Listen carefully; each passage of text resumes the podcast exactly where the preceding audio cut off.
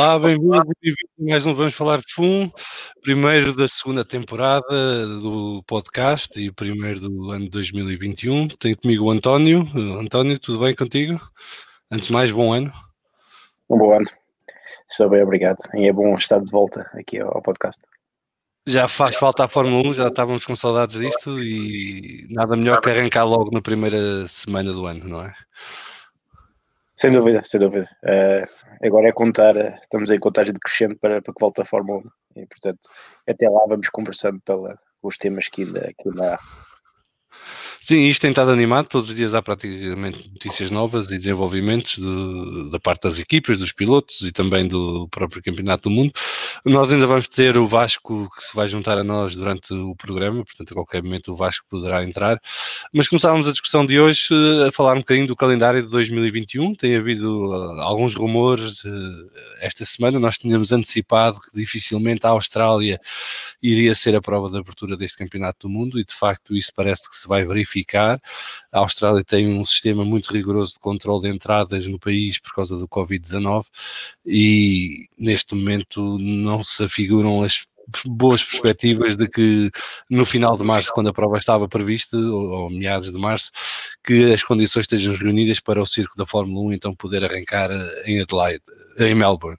Eh, de maneira que começaram a surgir então rumores e algum, algumas notícias que apontam no sentido do Grande Prémio da Austrália passar para o final do campeonato e passar mais ou menos para finais de novembro, a seguir ao Grande Prémio do Brasil e antes do Grande Prémio da Arábia Saudita e do Grande Prémio da Abu Dhabi, que encerrará o campeonato.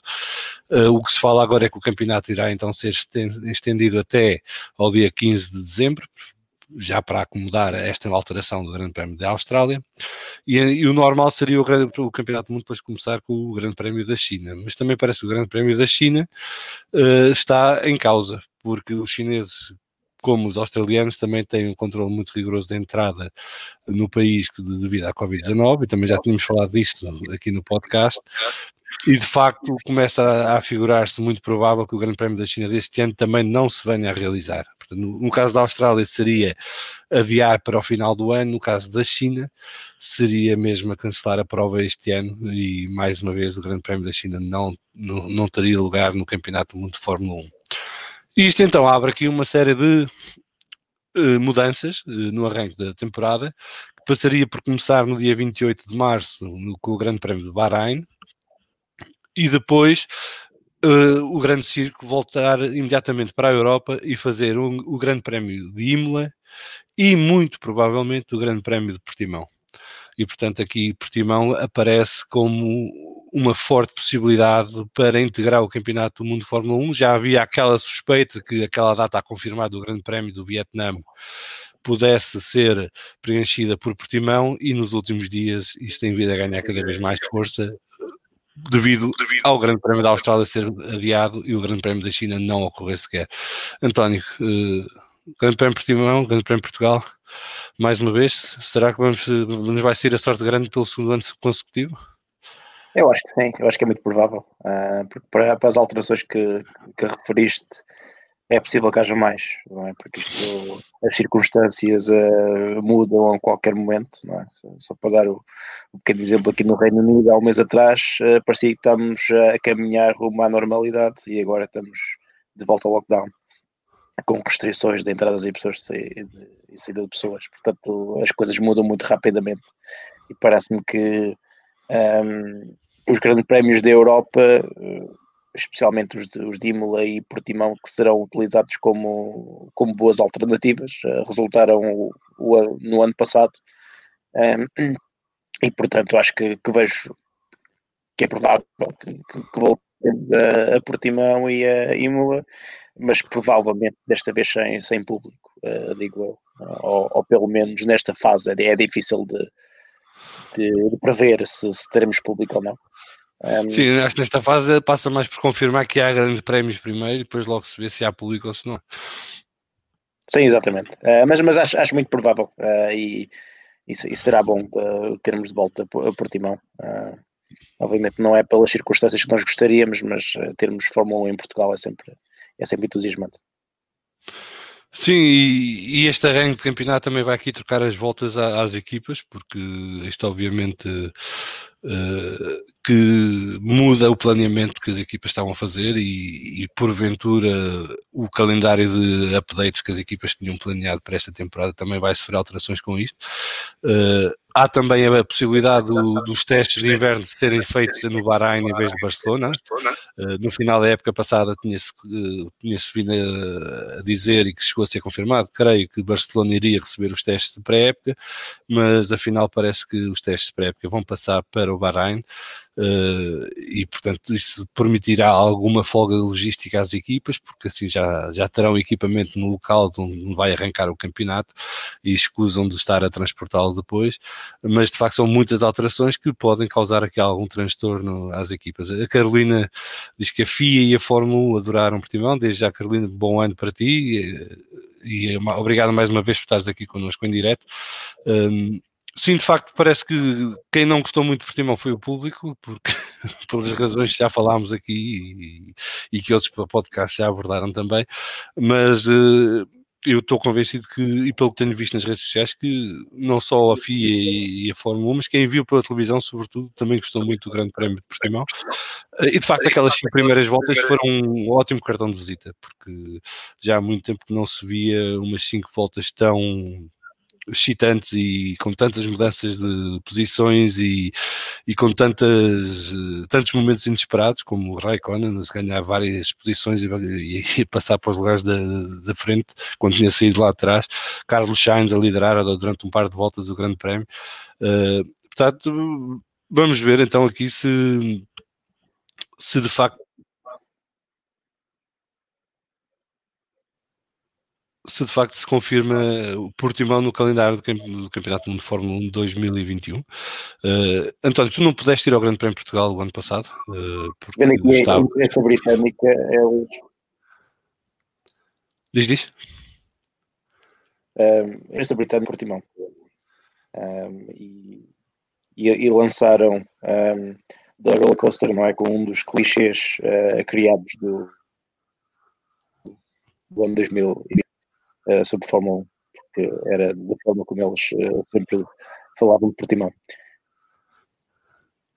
A Corona está aqui a dizer que na semana a seguir ao Grande Prémio de Fórmula 1 em Portimão tiveram a Le Mans Series e que numa conversa com um membro da FIA ele disse que quem tinha que ficar impressionado com o Portimão ficou e, e portanto impressionado, agradado e portanto parece que Portimão marcou pontos na agenda. Já, aliás, este rumor de que Portimão poderia estar no calendário deste ano já, já circulava desde novembro, mas em novembro pensávamos todos que iria ser prova reserva para o caso de alguma não não acontecer. E é isso que de facto está a verificar agora, é que vai entrar para substituir o Grande Prémio de Vietnã e também para dar aqui alguma folga uh, à Liberty e à FIA de poderem ter um campeonato preenchido logo desde o início, sem ter que termos que estar parados vários meses à espera que, que a competição arranque.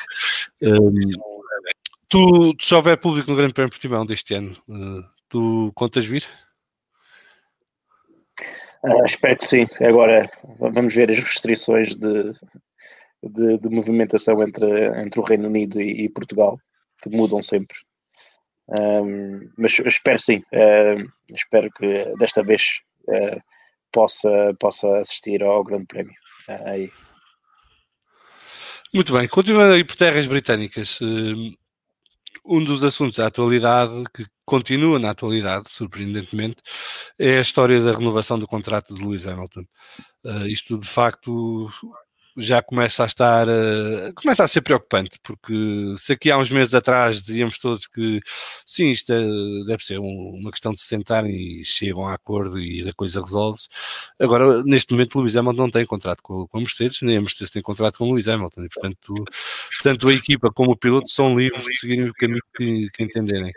Uh, e isto começa a ficar complicado, quer dizer, estamos a pouco mais de dois meses do início do Campeonato do Mundo e o heptacampeão mundial de Fórmula 1, Lewis Hamilton, uh, continua neste impasse. A imprensa tem adiantado alguns rumores, algumas possibilidades do que é que poderia estar aqui a complicar o acordo e que passaria de um lado pela questão salarial, Lewis Hamilton parece que quer manter o subsalário atual e para além disso ter um bónus de 10% uh, sobre os prémios da equipa, do campeonato, de vencer o campeonato do mundo. Um, e por outro lado, há aqui um problema com uh, a duração do próprio contrato, em que parece que Hamilton e, e, Mercedes não se entendem sobre quantos anos é que esse contrato durará. E aqui parece que Hamilton quer que o contrato dure menos tempo e que a Mercedes quer que o contrato dure mais tempo. A Carolina já aqui a adiantar também que, entretanto, surgiu a notícia de que a própria Ineos, o novo coproprietário da Mercedes, se terá chegado à frente para cobrir parte do salário de Lewis Hamilton para então que se pudesse haver esse acordo, porque a Daimler parece que não está mesmo interessada em satisfazer as, as, a vontade ao piloto inglês. Tu como é que vês isso aí por terras de tua majestade? Bem, em primeiro lugar é incrível estarmos em 2021 ainda não, não ter esta situação resolvida e pelo, e pelo Covid também, parece que vão esperar até mesmo vésperas do, dos treinos de, de pré-época para resolver a situação. Portanto, não sei se isso vai acontecer mesmo, mas, mas há essa possibilidade de termos que, que temos que esperar uh, mais 5, uh, 6 semanas, não é? Uh, seis semanas para, para os testes. Bem-vindo, Vasco. Boa noite. Bom ano. Bom ano. Desculpa o atraso. Não era esse. Uh, eu, eu, eu, que há uns meses atrás tinha falado no podcast uh, uma possibilidade de se vir a repetir uma situação tipo Ayrton Senna e McLaren em 93, que é na eventualidade de não chegarem a um acordo de longa duração, Mercedes e Hamilton, que façam um acordo por grande prémio ou por pacote de grandes prémios. E eu disse isso na altura na brincadeira, mas se calhar vai ser o que vamos ter aqui. É que eh, eu não estou a ver uh, mesmo com a Ineus a pagar uma parte do salário, porque a Ineus, entretanto, já, já investiu bastante na equipa, não é? ao comprar 33% da equipa, uh, não sei até que ponto é que também estará disponível para cobrir muito mais do que aquilo que já ofereceu. E... É, é, é uma situação interessante, porque uh, primeiro, eu diria, se eles forem investir também no salário dele, provavelmente querem um, um compromisso de maior duração também. Não é? Claro. Um, e, e, mas, mas o que é interessante é o, o que ainda também o que não deixa de ser irónico é esta situação pode ser resolvida, não é? O, ambient, o ambientalista ecologista Lewis Hamilton poderá uh, eh, ser pago pela, pela Ineos, portanto isto não decide, é capaz seria interessante de, de, ver esta, esta situação deste, de, disto que, que, que, está a passar. Mas um, mas outra também, outra coisa que também não facilita é, um, portanto, parece que, que, a Liberty está um, a pensar em, em, reter parte dos prémios das equipas, não é? No final de 2021.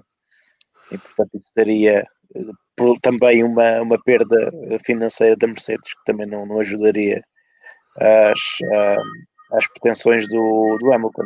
Mas o que é incrível é que hum, por muito que, que, tenha de apresentar aquela solução, é? um, eu, eu achava que isso jamais poderia acontecer e, e realmente estamos aqui é quase no início da temporada e o super campeão Hamilton sem, sem contrato. Um, aqui, aqui dois pontos que eu queria Há aqui só dois pontos que eu queria acrescentar a esta discussão. É que um é a Carolina que está a levantar aqui no chat, que é a questão de que há muitos fãs da Fórmula 1 que, e da própria Mercedes que se calhar não se importavam que o Hamilton não renovasse e que no seu lugar entrasse já o George Russell, uh, que é um, uma solução que depois do Grande Prémio de Sakir uh, está validada pelo lado da Mercedes uh, e, que, e, que, a própria Mercedes poderá estar a usar para colocar alguma pressão em Luizão para assinar. E depois há outra que é, é um bocadinho surpreendente, que é a forma como os próprios médias, e sobretudo ingleses, valorizam o valor acrescentado que poderá ser as causas eh, humanitárias e sociais de Lewis Hamilton. Um, e eu, eu pessoalmente não, não, percebo muito bem onde é que isso entra neste esquema, porque eu acho que o que a Mercedes mais quer neste momento é que Lewis Hamilton não dê tanto asa a esse seu lado das causas humanitárias e que se foque mais uh, na parte da competição e, e da promoção da marca. Uh, e por muito que para fora depois diga o contrário, porque agora a Mercedes não, não existe para cumprir causas humanitárias, existe para fazer carros e vender carros. Vasco, tu que gostas muito do Lewis Hamilton, como é que tu vês toda essa situação? Eu, como piloto, gosto do Lewis Hamilton. Como acho que a, a personalidade dele fora da equipa é que, fora do carro, é que às vezes é um bocadinho conflituosa com, com algumas coisas que, que ele depois faz. Eu gostava de pegar uma notícia que eu vi esta, que li esta semana sobre, sobre, sobre este assunto, em que basicamente é, é um site de notícias de Fórmula inglês que diz que a atitude e as exigências salariais do, do Lewis Hamilton estão uh, a impedir a chegada de acordo. E eu, eu gosto, eu acho que o mais importante aqui, sim, além da questão do, do, do dinheiro, que claro que é importante, todas estas coisas uh, se, se, movem por dinheiro, é sobretudo a questão da atitude. Uh, eu acho que isto, o Lewis Hamilton realmente deve estar a, a extremar a, a situação a um ponto que a Mercedes não está disposta a isso. Uh, eu, eu, não sei até que determinado ponto uh, isto não pode chegar a um ponto de ruptura. Não sei se, estavas a dizer isso, Salviano, mas, mas eu acho que, que, estamos num ponto em que já não estamos. Sim, já estamos uh, na zona perigosa. Exatamente, já, aliás, foste tu que escreveste isso no, no, no nosso WhatsApp, que, que, que, já não é certo que ele assine. Não, acho que não é nada certo que ele assine. Por isso, acho que temos que, temos que aguardar, porque acho que isto é um braço de ferro e tu estavas a falar da situação em que o Senna teve. Eu acho que existe uma grande diferença em relação ao que, à, à altura que o Senna estava. É que a McLaren precisava verdadeiramente do Senna, porque o Senna faria sim, sim. a diferença. A McLaren tinha, era um carro inferior. A Mercedes não é. A Mercedes já se provou por A mais B que Uh, todos exceto o Nicolas Lafitte e na tua opinião o, o Giovinazzi, exatamente. E excetuando o Giovinazzi segundo a tua opinião uh, toda a gente ganha ali. Bem, neste, novo, neste novo pelotão há mais um ou dois nomes que poderia acrescentar ah, mas, mas, mas, continua mas, a haver muitos disponíveis exatamente. Uh, a não ser como que os outros carros e, porque, porque têm que ser os outros carros que têm que dar um grande salto qualitativo porque a Mercedes, mesmo que não faça nada, se calhar continua a ter uma grande vantagem. Por isso, acho que isto muda um bocadinho. Uh, eu acho que o Lewis Hamilton, se calhar, vai ter que descer um bocadinho à terra. Uh, eu lembro-me de ter falado aqui, assim, num, num, episódio, logo dos primeiros, que, que quando se começou a falar desta intransigência do, do Hamilton e das exigências salariais que tinha, uh, eu lembro-me de ter referido que achava um perfeito disparate e, em total, uh, dissonância do que é a postura que ele depois tem. É isto que não é, não é coerente com a atitude que ele tem. Eu conto muito, se tivesse essa uh, coerência em termos de, das causas que defende e, e, e tudo o resto, dizia não é moral estar a pedir um aumento salarial deste, mas eu vou pedi-lo e a diferença vai para esta instituição, para esta causa, para aquela causa. Portanto, não, não, não, eu não consigo perceber e acho que o Hamilton, neste momento, começa a estar em terreno muito perigoso. Vamos aguardar. Não é 2020, Sim. mas é 2021 e já se percebeu que 2021 vai ser muito parecido com 2020. Sim, e depois há outra coisa que é, se há seis meses atrás Hamilton podia jogar com uma possibilidade de, de ir para outra equipa, não é? Red Bull ainda tinha um lugar Agora em aberto. Não. Agora não, não há nada, não há nada, nada. quer dizer. Hum, ele poderia forçar um lugar noutra equipa, mas já não será uma equipa de topo, não é? Porque e de topo estou a incluir aqui a eh, McLaren, Renault e Racing Point ou Aston Martin. Uh... Eu acho que ele neste momento o único, o único sítio onde se calhar poderia ter alguma entrada, mais ou menos. Temos aqui o grande estradinha a dizer boa noite a todos. Boa noite e bom ano. Acho que o único sítio onde ele teria alguma margem de manobra para entrar era na Red Bull, porque de resto, e mesmo assim seria altamente fragilizada porque o Lewis Hamilton, se não assina pela Mercedes, uh, por, por, não sei qual é o valor que, que, a Mercedes lhe propõe, ele tem a, a sua posição negocial altamente fragilizada a partir daí. Por isso. Uh, e acabaram de escrever aqui no chat o Farid Guimarães que há muita Fórmula 1 para além do Hamilton. Eu estou completamente de acordo. O Grande Prémio de Sakir provou isso. Sim, não, e essa foi a minha grande lição do Grande Prémio de Sakir, foi que eu passei o fim de semana sem dar pela falta do Hamilton. É. e sem, sem retirar nenhum mérito e valor ao Hamilton enquanto piloto, mas de facto aquele grande prémio de Saki todo o fim de semana, todo ele, tivemos entretidos, eh, atentos, eh, preocupados a ver com quem é que poderia ganhar ou quem poderia fazer um bom resultado e acho que em nenhum momento passou pela cabeça de ninguém, que não, a não ser um fã de Lewis Hamilton, puro e duro, uh, perguntaram onde é que está Lewis Hamilton. Acho que, acho que passámos pelo fim de semana sem sentir a falta do campeão mundial. Uh, e o que, o, que é, o, que, é também sintomático do valor que, que, enquanto fãs de Fórmula 1, estamos a dar a estes campeonatos do mundo da Mercedes, por muito que depois publicamente possamos dizer coisas diferentes. Eu não digo, mas eh, eu, eu continuo a achar que estes campeonatos de Lewis Hamilton com a Mercedes e, estes, e os campeonatos do Sebastian Vettel com a Red Bull, por exemplo, tirando o primeiro, talvez, acho que são campeonatos uh, com menos valor, digamos assim, porque de facto tinham, tinham carros muito superiores à concorrência e, e, dentro da própria equipa não tinham a competição que se tivessem porventura poderia não proporcionar esses campeonatos e portanto eu estou curioso para ver o que é que vai dar. Eu continuo a achar que o Luís Hamilton vai estar no, no Grande Prémio do Bahrein, que vai ser o primeiro à partida. Um, acho que eles da altura vão chegar aqui a algum tipo de acordo para porque a própria Mercedes quererá manter Lewis Hamilton nos seus carros. Eu acho que sim. questão de é. marca e de não, promoção e, e, visibilidade. A Mercedes quer ter o, o recorde de oito títulos de, com o seu nome, não é? Portanto, acho que Sim, mas isso, não, isso não, não, não, depende diretamente de Hamilton. Hamilton ajuda muito a conseguir isso, mas não depende diretamente que eles com o George Russell no carro poderão conseguir esse resultado na mesma. Eh, por muito que ainda falta experiência e não, não, o que eu estou a, a é do, do George Russell. a Mercedes estar associada a um novo recorde de títulos mundiais de pilotos. É isso que eu estou a dizer. São coisas diferentes. Sim, sim, mas eu, eu acho que eu, eu, eu continuo a achar que vão chegar a acordo. Mas isto de facto estamos num ponto em que eu diria que a linha vermelha já foi passada há muito tempo. Eh, Sim, já foi, já. E, e, que neste momento estamos em território desconhecido e que eu acho que nem Lewis Hamilton nem Mercedes sabem muito bem o que é que isto vai dar.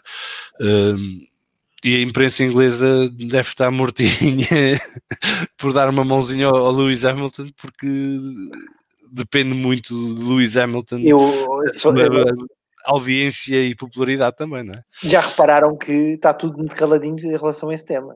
Muito caladinho. Excetuando os sites desalinhados, chamemos assim, chamemos assim. Uh, o resto está tudo muito.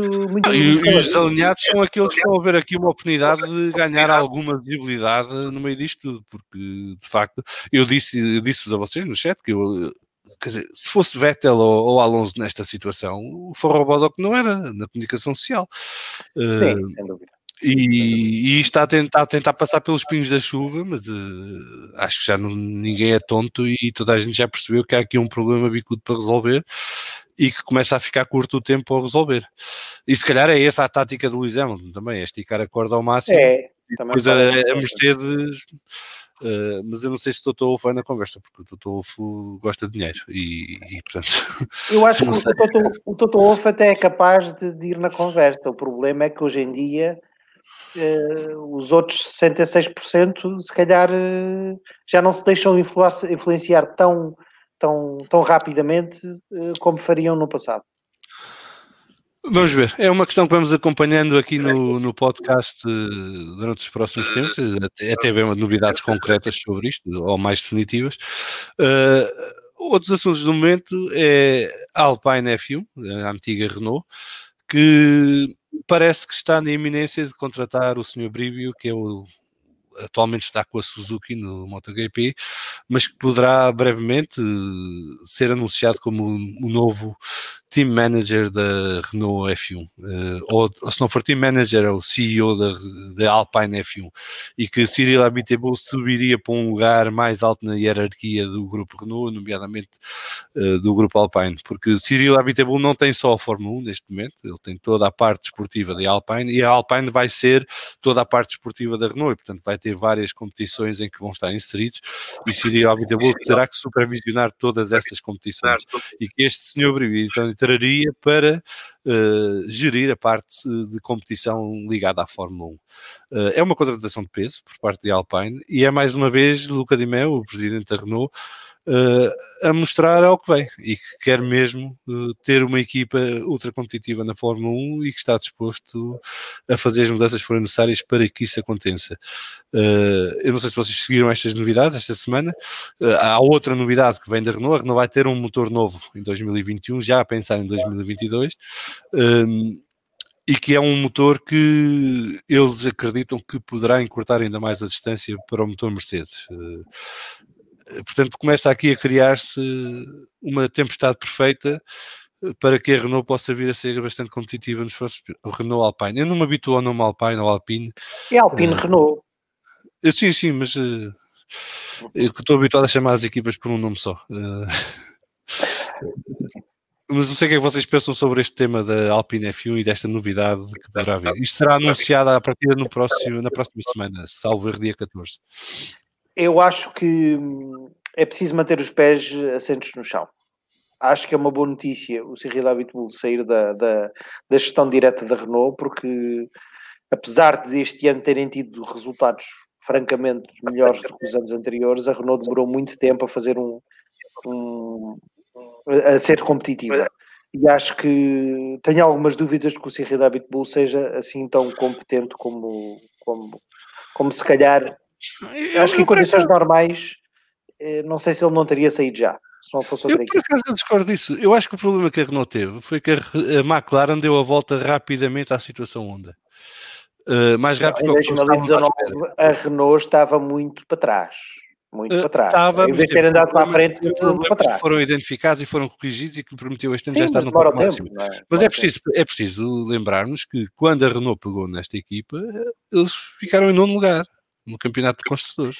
Sim, mas isso, isso, isso, foi, isso foi em 2016. Eu acho que esse ano. Está bem, mas há uma progressão, há uma progressão clara. E por muito 2019 que... tenha sido um passo atrás, foi um passo atrás em que eles. E eu acho que isto é um sinal da madurez da equipa, porque eles tiveram um mau ano em 2019, mas perceberam onde é que tinha corrido mal e conseguiram dar a volta para 2020. E em 2020 tiveram os resultados que tiveram. E que só não foram melhores porque a Racing Point comprou um carro feito à Mercedes e, e porque a McLaren, de facto, com a Andrea Seidel deu um passo significativo em frente em termos de desenvolvimento do, do carro e de organização da própria McLaren.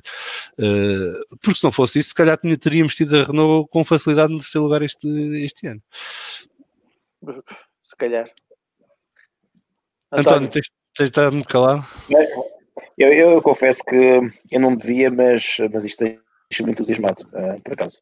Isto, eu começo a sentir os vibes do, daqueles uh, tempos, dos velhos tempos do Alonso na, na primeira passagem da Renault. Um, e portanto, estou aqui um bocadinho a segurar-me à, à, à, cadeira para não me entusiasmar demasiado. Uh, mas, mas, mas de facto, eu acho, eu acho que em, em, geral o que, o que a Renault tem feito tem sido, tem sido positivo e portanto tem, tem havido um crescimento uh, mais ou menos contínuo. Um, o Renault, o, o motor Renault do ano passado uh, foi, foi muitíssimo, muitíssimo bom e, portanto, muito perto da Mercedes. E, portanto, se este 2021 ainda poderá ser uh, melhor, um, acho que é mais um marco para, na, na continuidade da, da progressão da, da, da, equipa para, para, esta, para esta Alpine F1. Um, e portanto veremos. Uh, acho, que vai, acho que vai ser uma luta interessante entre especialmente a Alpine, McLaren uh, e, e, provavelmente Ferrari na, naquele para o terceiro lugar do, do campeonato. E Aston Martin? Aston Martin tenho, tenho mais dúvidas, não, não sei bem o que, é que, o que é que se vai acontecer ali, mas já, já, lá vamos. Uh, mas, mas é, é para... é preciso, a Aston Martin vai ter essencialmente o carro da Mercedes deste ano e portanto não vai estar mal servida se, assim for, se, se voltarem ao, ao copy-paste do, do... Não, não, vai, vai voltar, já se sabe. exatamente, exatamente. Já, já, já, já oficial. Não, não, não, Aliás, se calhar vai ser melhor, vai ser melhor, vai ser melhor porque vai estar a, a funcionar com mais. Já, já, já uh, melhor, sabes que isto, a arte Não, mas vamos ver, uh, há aqui uma nuance: é que o carro de 2020 da Mercedes parou de ser desenvolvido em agosto.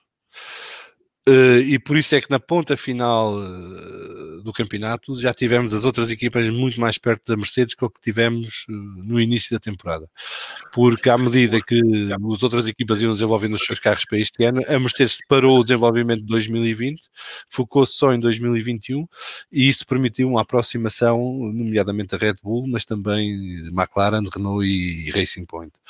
Um, Portanto, vamos ver que carro é que, que, tem. Agora, no início da temporada, muito provavelmente vão estar fortíssimos. E isto vai ser um calendário já com 21 corridas, portanto, já vai ser um calendário mais uh, durinho. Uh, e, portanto, se o carro que a Mercedes entregar à, à Racing Point for um, um carro que com este déficit de desenvolvimento, ali a partir do verão a Racing Point poderá ter alguns Racing Point, Aston Martin, poderá ter alguns problemas. Mas com Sebastian Vettel no carro, eles têm tudo para na primeira metade do calendário fazerem muitos pontos. Uh, e isso pode pô-los numa situação confortável, ter ali uma almofada confortável para depois gerir o resto do campeonato uh, de 2021. Uh, eh, isso é a minha depende, opinião. Depende de que Vettel teremos. Também tenho dúvidas sobre isso. Eu, eu, confesso que eu estava muito entusiasmado da Aston Martin voltar à Fórmula 1, porque eu vinha anos ansioso para que eles voltassem. E, portanto, e agora eles que voltaram conseguiram trazer, portanto, o modus operandi da, da Racing Point, não é? Portanto, continuam a copiar os carros e depois tem uma dupla de pilotos. Eu gosto muito do Vettel, mas uh, o Vettel tem sido uma sombra do que, do que era, portanto, é muito pouco. E Stroll é provavelmente é um dos pilotos que que menos me interesse me dá. Portanto, eu, eu olho para este Aston Martin com muito pouco entusiasmo para, para 2021, confesso. Eu acho que em 2021 o Vettel deverá estar motivado e, e com ganas de mostrar que ainda, que ainda ali está para as curvas. Eh, para além de 2021, que já não põe as mãos no fogo. Mas eu acho que este ano vamos ter um Vettel parecido com o que tínhamos no início do, do, do contrato com a Ferrari.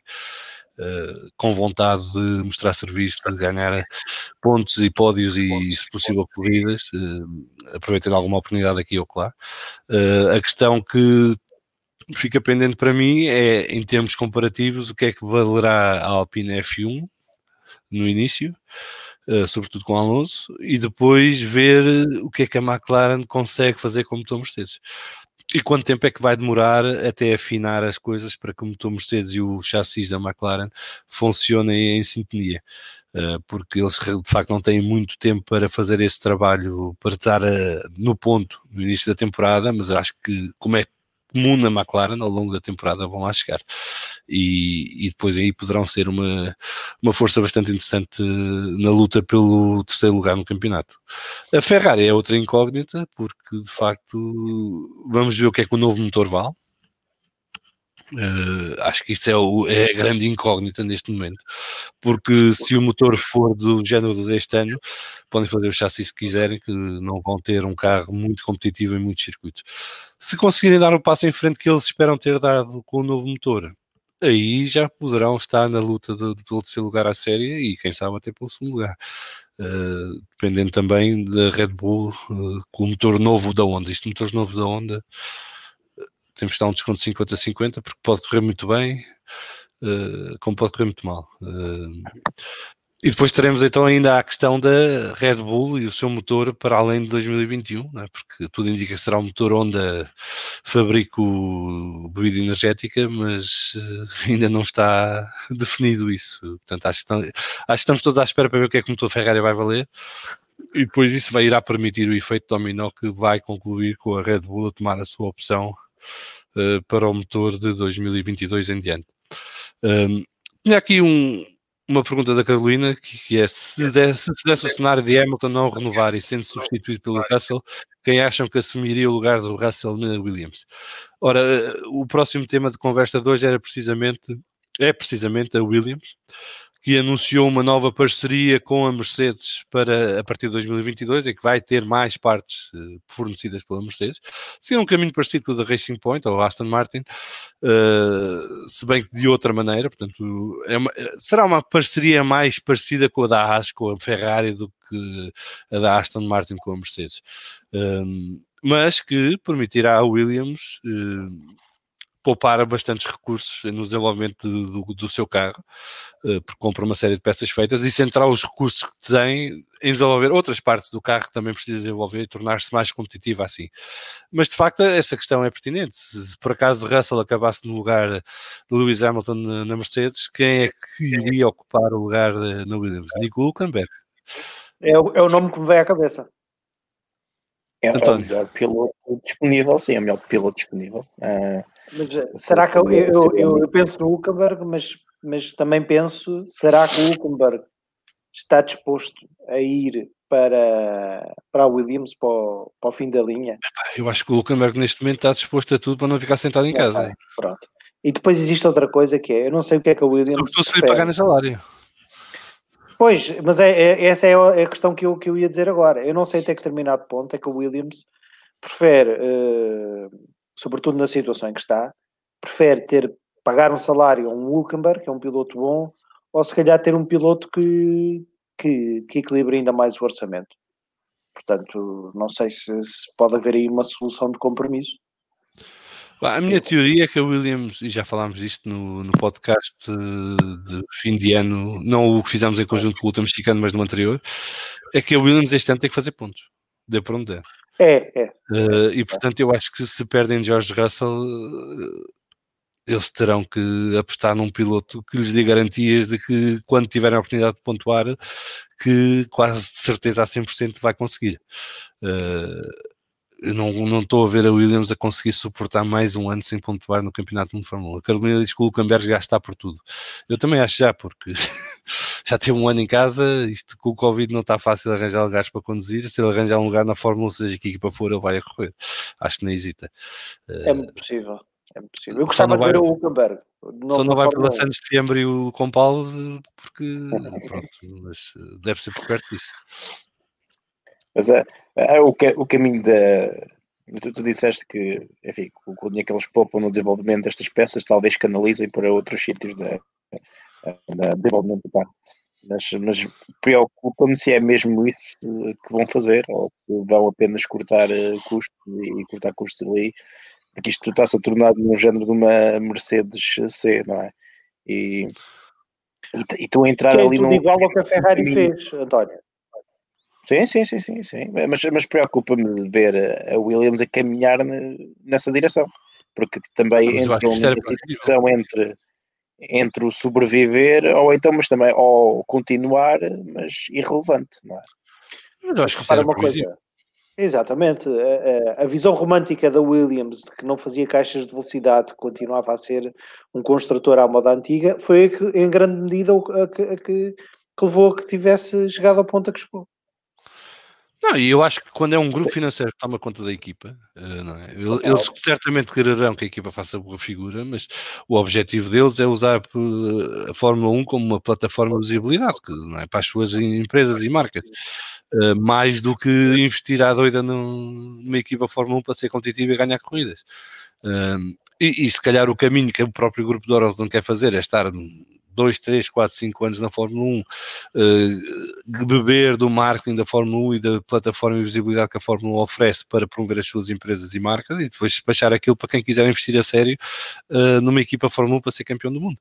Uh, agora, eu acho que a única solução que o Williams tem neste momento é precisamente esta, quer dizer, é tentar comprar o máximo de peças feitas a uma equipa de topo, e isso vai com a Mercedes vai bem, vai, não é, vai bem servida, um, e depois tentar uh, ser competitivo com o carro para poder estar ao nível de uma Alpha Tauri, por exemplo. Uh, sair da cauda do pelotão que é o lugar onde provavelmente a Ásia e a Alfa Romeo vão estar nos próximos tempos.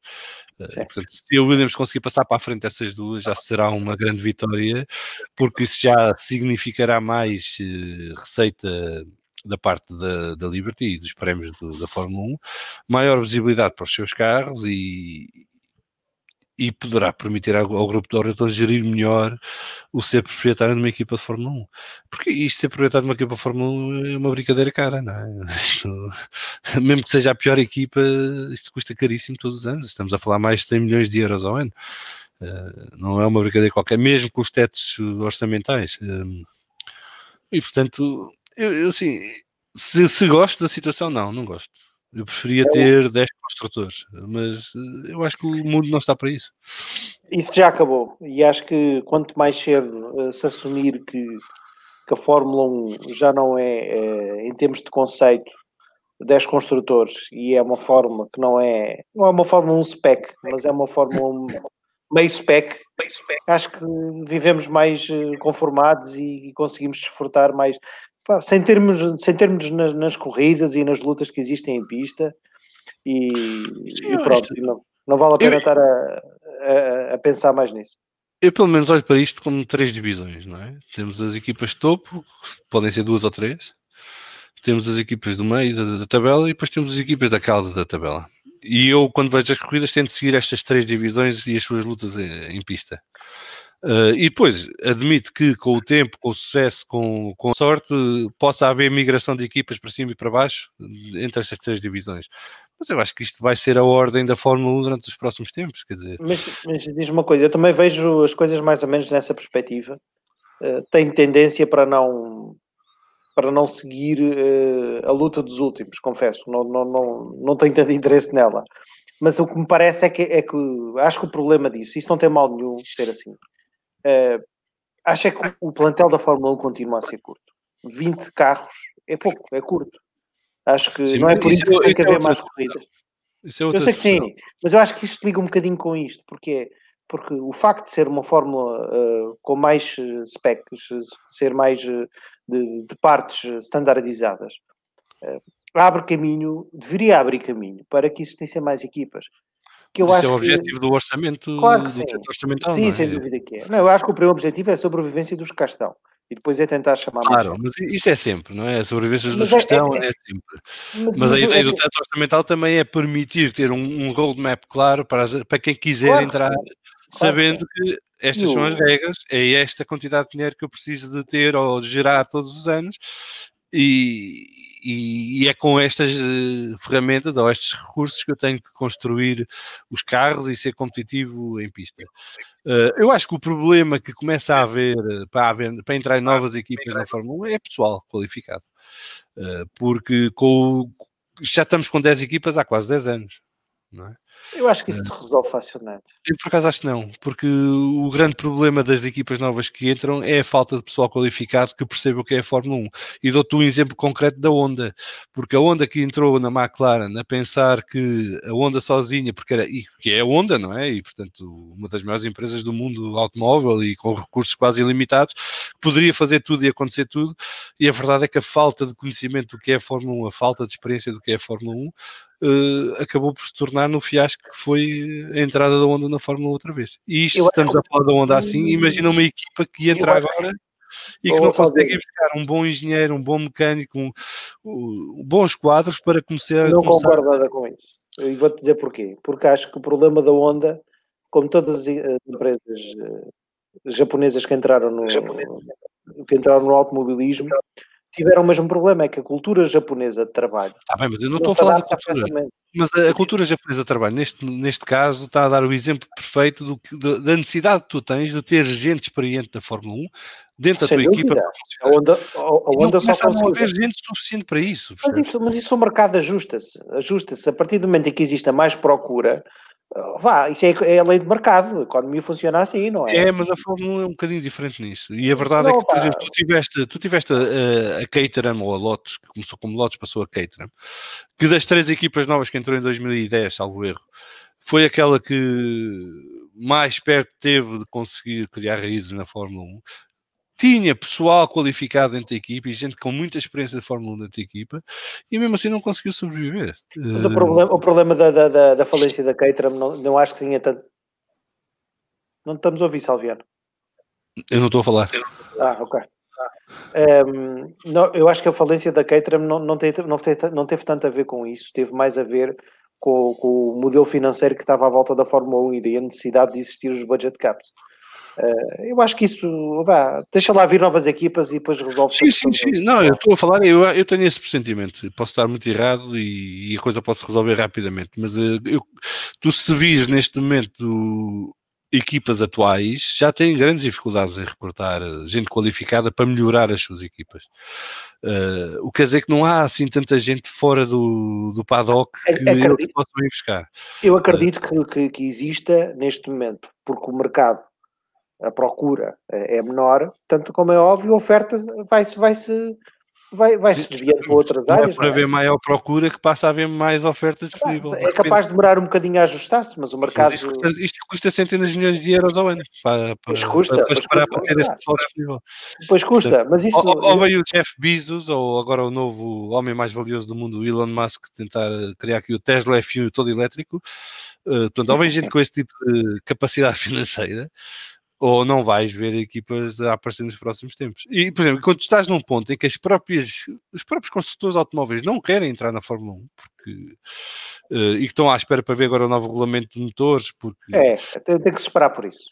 Uh, Aliás, mas mesmo, própria... mas, mesmo, mas mesmo que o regulamento de motores lhes seja favorável, eles vão hesitar bastante em entrar na Fórmula 1. Vão, e... mas, mas, mas, repara uma coisa: tudo isto hoje em dia está a ser montado, este modelo de negócio, nós falámos nisto na altura em que essa notícia saiu. Eh, já não lembro quanto é que é, se é 100, se é 200 milhões, a calção que se tem que dar para entrar na, na Fórmula 1. Ah, passou de 100 para 200, acho eu. Pronto.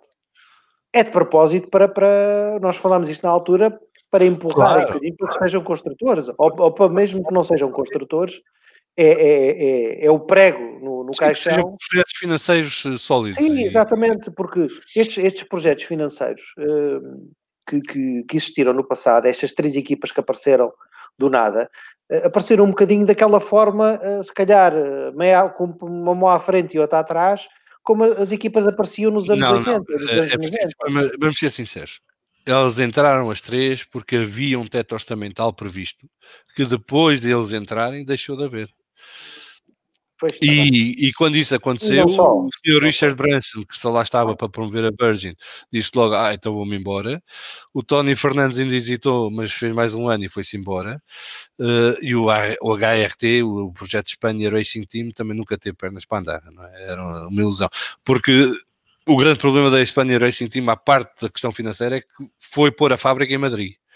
Uh, ora, não é exatamente o não é sítio é. mais fácil do mundo para recrutar gente para trabalhar na fábrica. Não, uh, com isso, experiência e conhecimento de Fórmula 1. Se alguém quer ter uma, uma, equipa de Fórmula 1, tem que, tem que fazer ali na zona de Milton Keynes. Sim, é, ou norte da Itália, sul da Suíça, ou, ou Reino não Unido. Não vale a pena fugir-me disso, não é? Uh, Portanto, vamos ver o que é que dá. Mas eu, eu, eu, pessoalmente acho que é bem jogado da parte da Williams fazer isto. Também acho que sim. Eu, se estivesse à frente da Williams, era isso que queria fazer nesta altura. Porque, quer dizer, eles mesmo com o teto orçamental, eu duvido que eles vão estar no topo do teto orçamental, mesmo assim. Uh, mas vão ficar mais perto. E, portanto, se conseguirem poupar recursos, indo buscar a caixa de velocidades à Mercedes e a parte XB, ABC à Mercedes, e não ter que construir e desenhar essas peças em casa, isso vai-nos permitir ter mais recursos disponíveis para melhorar outras partes do carro, a parte aerodinâmica, ou, e, e, conseguir com isso ter um carro mais competitivo que os permita competir com a AS, Alfa Romeo e a própria Alfa Tauri. Uh, se bem que a Alfa Tauri é sempre uma incógnita, porque aquilo às vezes é melhor que o carro principal, uh, não é? Uh, e aqui, eu, eu, não sei, mas eu suspeito que às vezes há ali uns pontos de encontro na Áustria em que eles trocam os carros da Alfa Tauri pelos Red Bull. Eu acho que sim. Uh, e depois pintam aquilo muito bem pintado para parecerem os mesmos é, carros. Só a, a, a carnagem. Uh, mas eh, só para, só para acabar uh, o tema da Williams, até porque há uma coisa que, que me dói um bocadinho a alma é ver a Williams naquela situação ver, ver a Williams cá em baixo, não, não, não, não gosto. E gostava muito que a Williams voltasse a ser uma equipa, uma equipa, eu sei que vai demorar muito tempo para a Williams voltar a ser uma equipa competitiva. Porque vai ter que pedalar muito mais do que, do que, do que se calhar fez a McLaren que, que, que a McLaren apesar de ter tido problemas tinha uma coisa muito importante que acho que a Williams não tem que é, que é uma, tem, tem uma sede boa, tem uma base tecnológica boa a Williams não tem. E não tem, uh, se calhar vai ter que pedalar mais por isso gostavam muito que a Williams eh, fosse bem sucedida. Vamos ver se. Não é claro se há uma visão. Não, é? não há claro se há uma visão para, para a equipa para qual que é o caminho. Uh, talvez haja, mas não, pelo menos a comunicação não é muito. não dá muita confiança. Não, eles estão a reestruturar a equipa e, portanto, este ano vai ser o primeiro ano a sério desta nova gerência e, e vamos ver o que é que vai dar. Mas eu, eu, eu, pessoalmente, vendo esta notícia, acho que o senhor Simon Roberts sabe o que é que está a fazer não é? e tem um caminho, tem uma linha de orientação. Uh, porque isto não, não se faz sem ter essa linha de orientação, isto não é à sorte. Eles não, é assim, se fosse comprar para agora, para 2021, eu diria, epá, isto é desespero mas não, isto é para 2022. Quer dizer que há aqui uma linha de pensamento, há um planeamento. Uh, e eles estão a querer seguir um caminho. Se o caminho vai dar os frutos desejados e se vai transformar a equipa numa equipa mais competitiva, é o que vamos ter que esperar pelo próximo ano para ver. Mas pelo menos já se nota que há aqui um planeamento antecipado da coisa e que, e que só o facto de já saberem que para 2022 não vão ter que construir caixa, não vão ter que desenhar caixa de velocidades e mais as outras peças que vão buscar à Mercedes, já lhes permite neste momento, em 2021, dedicar mais recursos ao carro de 2022 e às novas mudanças de regulamento. Porque aí já se vão fixar só nas partes que vão ser construídas por eles e já têm menos uh, peças para desenhar e construir. O que numa equipa com as dificuldades financeiras da Williams e com os recursos humanos que a Williams tem neste momento, se calhar é fantástico, porque de facto permite-lhes maximizar aquilo que têm sem terem que incorrer em gastos exorbitantes para o conseguir. Um, e portanto, e, e há outra coisa, voltando àquela conversa que estávamos a ter do pessoal qualificado, é que a Williams, desde que foi comprada em setembro, quase não fez nenhuma aquisição de pessoal por aí além. Uh, portanto, isso só confirma que A, não há muito pessoal qualificado disponível neste momento, e B, se calhar a Williams não tem os recursos para ir buscar eh, o pessoal qualificado que precisa neste momento. Acho que, é, acho que é mais a segunda. Eu acho que são as duas. Eh, porque se houvesse pessoal qualificado que a Williams precisa disponível, eles vinham para a Williams, porque não iam ficar desempregados só porque sim. Eh, portanto, aqui é a história do ovo e da galinha mas é, é estas duas circunstâncias. Portanto, eu acho que há aqui um planeamento, há aqui uma, uma linha orientadora. Uh, houve uma decisão que foi tomada por parte da Williams de que vai ser este o caminho e em 2022 se, cá estaremos para avaliar, é? e, mas 2022 é um, vai ser um ano que vai ser um bocadinho casino, não é? Porque isto, quem correr bem, interpretar bem as regras, uh, as novas regras, uh, vai ter sucesso imediato e quem interpretar mal vai demorar anos a recuperar o terreno perdido. E portanto, quem sabe se a Williams não pode ser a próxima Brown. Uh, uh, não me parece. Ah, nunca sabe. Novos ah, regulamentos nunca sabe, mas, radicais, mas radicais. Repara uma coisa. isto, Olha, isto, isto é um, mas porquê é que a Brown teve o sucesso de? Porque descobriram uma coisa na zona cinzenta que mais ninguém pensou no assunto. Está bem, mas também teve o, o, o que estava por trás disso. É que a Honda tinha gasto. Eu Honda sei. tinha tido em 2008 uma. Um, percebeu muito cedo que o carro era uma porcaria e focou-se muito e gastou uh, muito tempo e recursos a, a, desenvolver o carro, não é? Sim, pronto. Porque e a Williams, Brown... Williams não tem uma Honda, mas foi buscar a Mercedes. E já tá bem, sim, mas está bem, mas repara, não é uma caixa de velocidades que vai, vai resolver o assunto, não é? Se calhar, se forem não, não, fizerem como a Aston Martin, já não tem que se preocupar com essa parte. Sem dúvida. Uh, eu acho que o Williams tem, tem, tem todas as condições, aliás, qualquer equipa, e pegando um bocadinho do que disseste, tem condições para pegar numa folha em branco e fazer um brilharete. Agora, tendo como, como método de comparação o que aconteceu de, de, em 2017, pouco se alterou. Alterou-se um bocadinho. Mas 2017 uma... foi, é muito pequena comparado com aquilo que vai ser a alteração para o ano. Sem dúvida é que é, mas, mas já tens um bocadinho uma ideia que foi, é um tipo de alteração que é semelhante em termos de conceito. Ou seja, eu sei que a, a base da alteração é muito maior, mas é uma alteração aerodinâmica. Claro que é muito não, mais. Há, há, outra questão que poderá fazer alguma diferença também, é que a diferença entre motores para o ano já vai ser menor do que foi em 2017, porque em 2017 o motor Mercedes continuava a ter uma vantagem enorme. Exatamente, sobre exatamente. E para o ano já não será tanto assim. Mas voltando a 2017, poderá... a 2017, nós tivemos em 2017 uma alteração aerodinâmica muito importante e que acabou por, eh, eh, no fundo, aproximar um bocadinho ali. A Ferrari deu um salto qualitativo de 2016-2017, claramente. Pois. E depois em 2019 veio-se a descobrir porquê. Está bem, mas, mas eh, não foi só motor. É que eu estou a dizer. Não foi só motor.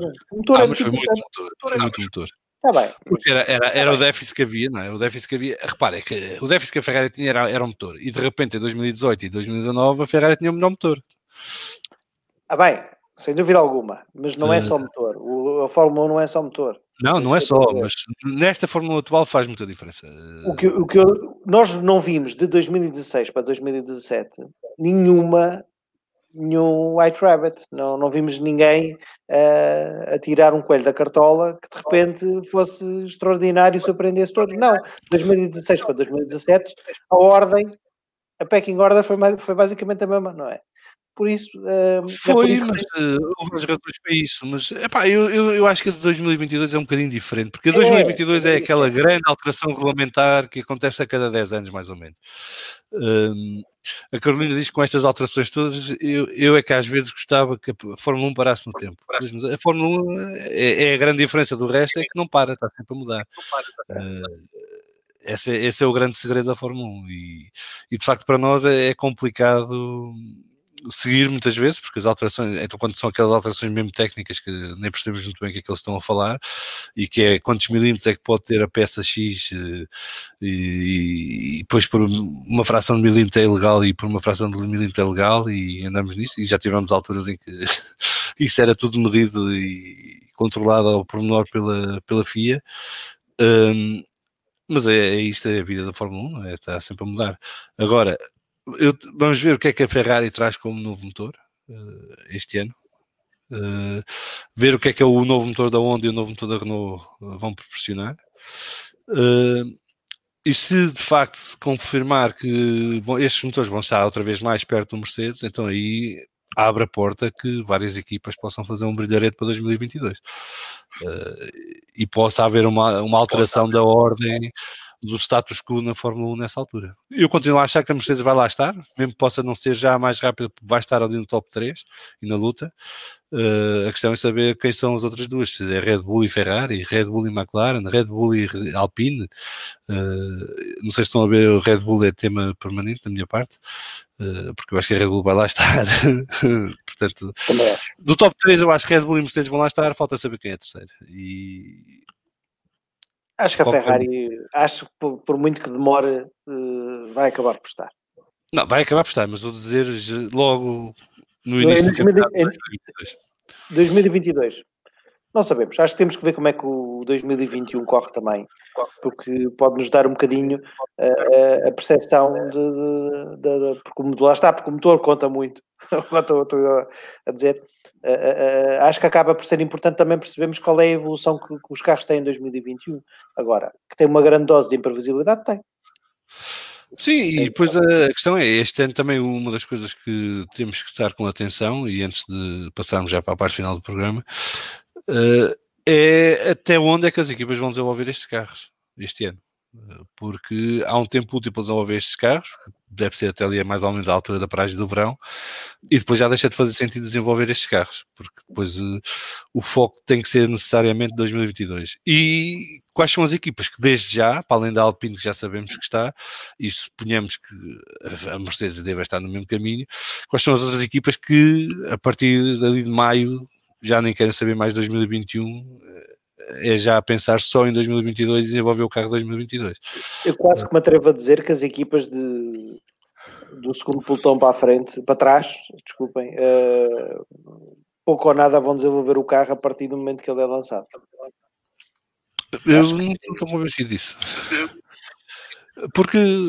Pá, tirando, tirando alfas, uh, alfa, mas disparate. Eu acho que a McLaren, a McLaren vai estar até ao fim a desenvolver o carro para ficar no, no, máximo, no mínimo em terceiro lugar no campeonato, porque precisa do dinheiro.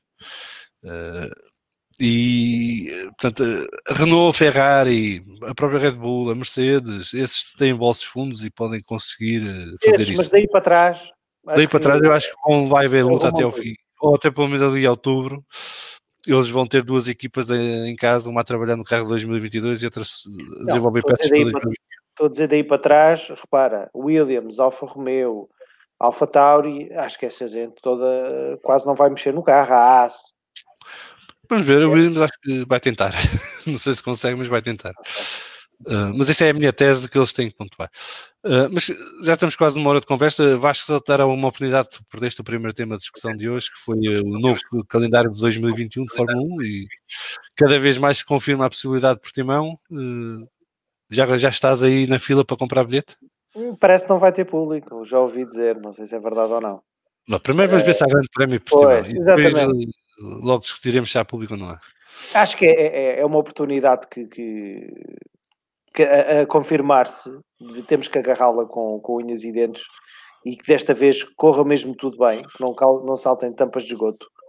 E, e, é repetir aquilo que já disse, é, é mais interessante ver, ver eh, carros a andar em Imola, em, em, em Portimão e, e em Nürburgring do que se calhar em Sochi e noutras, noutras, noutras paragens. Portanto, ainda bem, vejo com, com, com alegria eh, estas, estas novas pistas e que saiam no Bem, jogo, é para ver se a gente.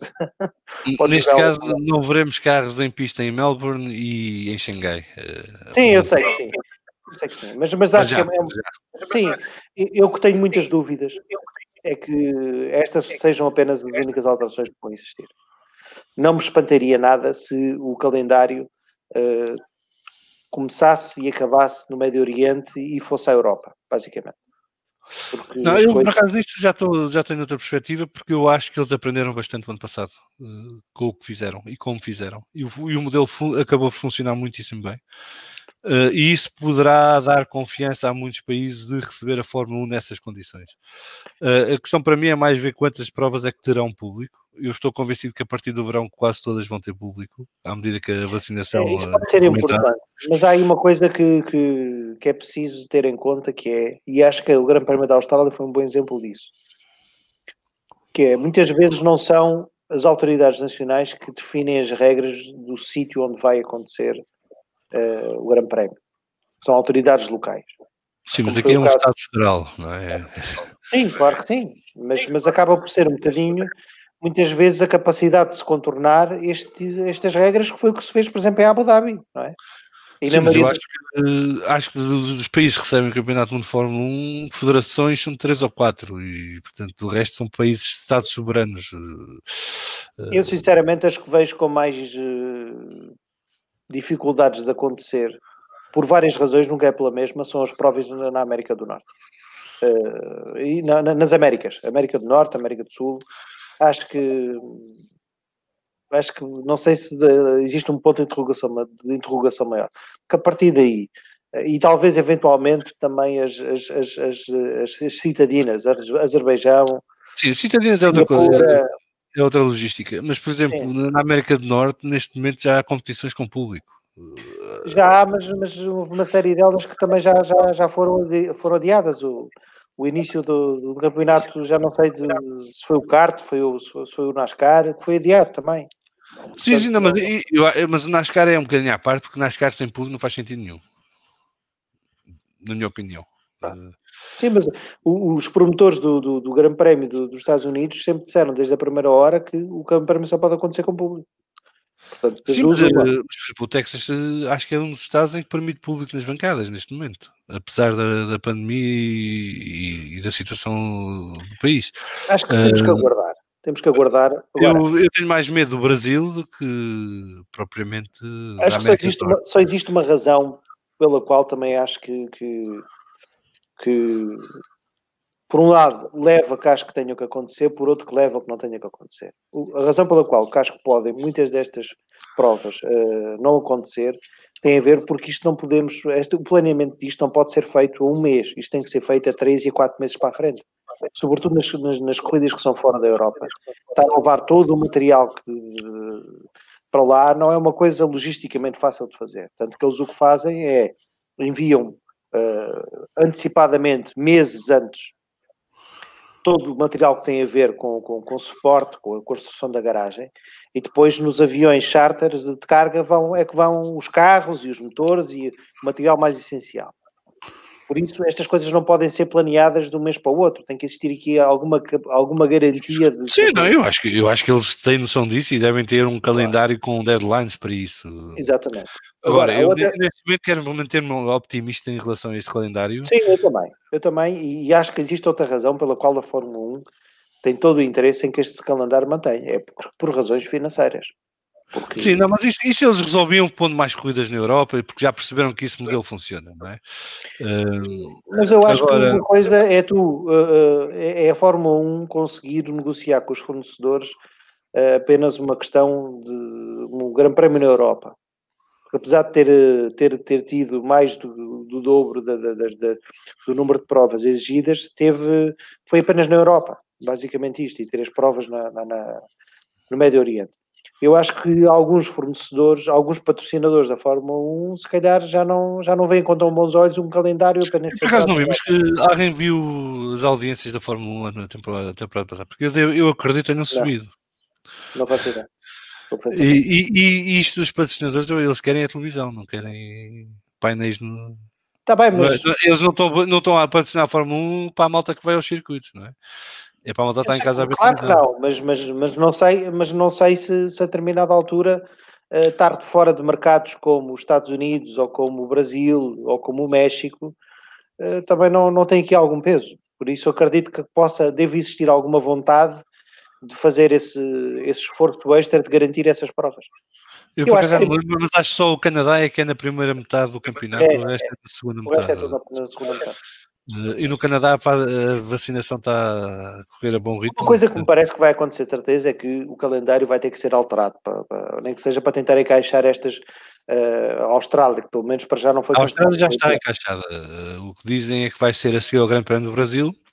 Antecipa o Grande Prémio do Brasil e fica uma triple header que é Estados Unidos, México e Brasil. Depois duas semanas de pausa, Grande Prémio do Brasil, duas semanas de pausa e depois Grande Prémio da Arábia Saudita no início de dezembro e Grande Prémio da Abu Dhabi a 15 de dezembro. E o campeonato acabaria a 15 de dezembro. O que eu digo desde já que sou grande fã, porque assim acaba logo na altura em que começa o Natal e estamos entretidos até esse momento. E eu depois passo logo para o modo Natal e já fico na, nas minhas sete quintas. E agora estás à espera da, da, do Drive to Survive. O Drive to Survive, isso sair o Drive to Survive, vamos fazer aqui uma série especial de episódios do não podcast. Há, não, há, não há data para, para o Drive to Survive ainda, pronto. Uh, eles, no ano passado, lançaram por altura dos treinos de pré-época. Uh, mas os treinos de pré-época, neste momento, que foi outra parte para desta conversa, uh, à partida vão passar para, Sim, do para, para o Bahrein e poderão ser adiados para março. Parece que, parece que não está toda a gente de acordo com isso, ainda. Pois, sim, ainda, eu acho que. Mas isso, isso vale muito sentido. pouco na Fórmula Sim, mas faz sentido, faz sentido. Eu cada vez que ouço, ah, as equipas não estão, há equipas que não estão de acordo, é porque estão a pedir alguma coisa extra. Uh, e depois é uma questão de se chegar a acordo para dar coisa é, extra ou não. Pois o importante é saber qual é a equipa que não está de acordo. Porque se é a Ferrari, aí pronto. Aí temos que lá vai a Ferrari ameaçar que não, vai. Não, não. Isto, isto tens de pensar nas equipas de Fórmula 1 como o Red Light District em Amsterdão. É uma questão de acordar o preço, não é sim ou não. Uh, e portanto, se acordarem o preço, tudo acontece. Sim, se não acordarem, não acontece. E só que dar uma boa tarde, boa noite, bom dia ao Cristiano Oliveira, aqui o amigo do António, que nos segue sempre. Cristiano, hoje chegaste já no fim, eh, portanto é um boa tarde, boa noite, bom dia e um até para a semana. Eh, se tudo correr bem, voltaremos eh, na próxima quarta-feira para continuarmos a falar de Fórmula 1. Vasco, António, obrigado pela vossa participação hoje, obrigado à Carolina, ao Estradinha, ao Cristiano, ao Faria, a eh, todos os que nos seguiram em direto e tenham uma grande semana. Um Até à próxima. Um abraço. Adeus.